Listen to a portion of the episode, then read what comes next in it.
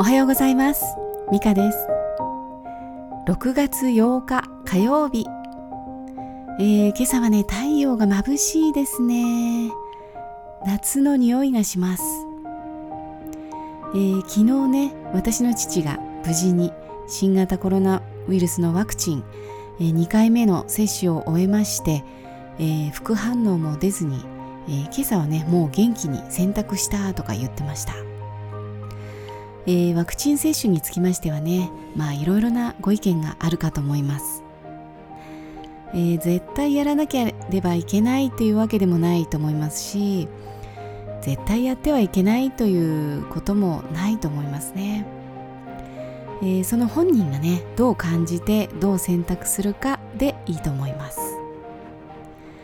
まあ、私はねこの混沌とした中で、まあ、ワクチンを接種することで安心感をね得られるかもしれないという、えー、そちらの方を選択しますかね。まあね父親世代とかねやっぱりもうこれで安心したなんてね思ってまして。まあ本当はね絶対ではないんですけれどもまあなんか本当に心からほっとしたなーっていう感じでしたのでもうそれでいいと思います。まあ、あとね、後でね、あの、やっぱりワクチンは良くなかったとか、そういうことが出るかもしれないんですけれども、まあ、その時はね、その時に考えればいいのであって、えー、今としてはそれが最良の策だというふうに考えてね、判断して自分で納得したんですから、それはそれでいいんだと思います。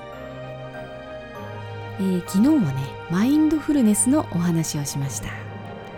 えー、今起きていることをしっかりと認識するという作業ですね、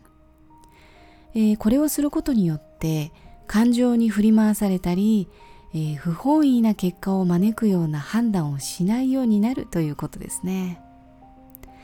え日頃無意識でやっていること、え呼吸とかね耳にするものとか、え肌の感覚とか、え体の中の感覚というのを認識するということですね。えー、無意識に意識を向けるということですね、えー、無意識というのは潜在意識とも言いますね、えー、人が意識できているのは、え全体の10%ほどしかないと言いますね、えー、90%が潜在意識であるということ。でこの潜在意識の方にさまざまな才能とか可能性が秘められているということですね。この潜在意識というのを思うように引き出せたらなんかやっぱり無敵ですよね。それこそ、うん、そのね潜在意識の引き出し方ありましたよ。田坂宏さんの本にもう何でもあるこの方の本、えー、田坂宏さんはね東大の工学部の学位を取られた、えー、科学者の方です。えー、その方が、えー、量子論などね最先端の科学を引用してまとめられていますのでこれはね信憑性ありですよね、えー、ちょっと怪しいタイプのね引き寄せとは引き寄せとは違うんじゃないかなと思いますね、えー、ご本人もねおっしゃってます。自分はねそういう世界はあまり信じたくなかったということなんですね。ちょっと怪しまれるっていうのが嫌だっていうふうにおっしゃっていてまあその最先端の科学の考察から、えー、信じざるを得なくなってしまったということをおっしゃっています。えー、その中にありましたのが、えー、潜在意識を引き出す、まあ、と言いますかつながるためにはね、えー、自然に浸るというのがありました、えー、自然の中に身を置いた時に、えー、不意に来るあの感動ですねそれわかりますよすごく。言葉にならないあの感じ、えー、その時に人は瞑想状態になっているそうなんですね。でそんな時に潜在意識とつながることができるというそうです。ということだそうです、えー、それから音楽の話もされていました。音楽というのも潜在意識とつながりやすいということでこれはねそれぞれ個人でえ心地よい音楽というものを持っているそうで、えー、一概にこれがいいというものはないそうです。ヒーリング音楽が好きな方もいますしえー、ジャズとかねロックとかヘビメタでもいいっていう人もいるそうです、まあ、私はヒーリング的なものが好きですね。もうそういう音楽を聴いただけでね頭がすっきりするっていうかうん。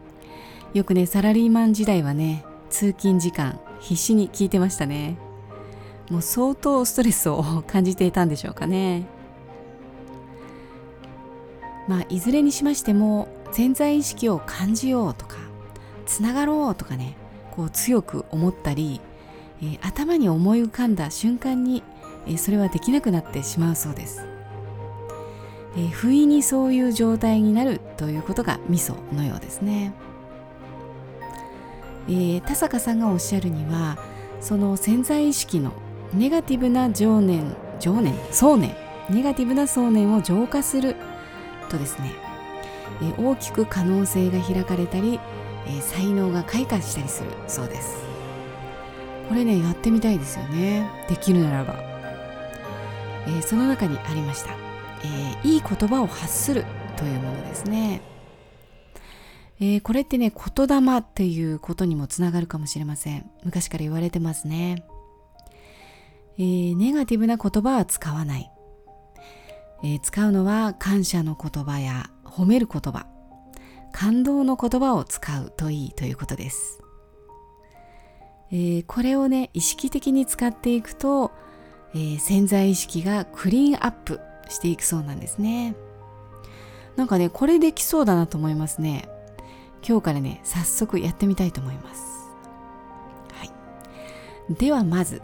えー、今のね医療従事者の方々に感謝ですね、えー、昨日もね注射ワクチン打っていただいてね私もあの付き添いましたけれどもやっぱりね皆さんまあ覚悟を持ってやられてますよね。本当にねあのご自身も不安で、えー、恐怖とかも感じてるかもしれません、えー、現代医療のね限界とか無念さっていうのも感じてるかもしれませんがまあそんな中でねこう目の前の患者さんに向き合って対応してくださる、えー、もしかしたらご自身の生活とかね、え、家族との関係というのはね後回しになってしまってるかもしれません、えー、どうかこの医療従事者の方々にこの感謝の気持ち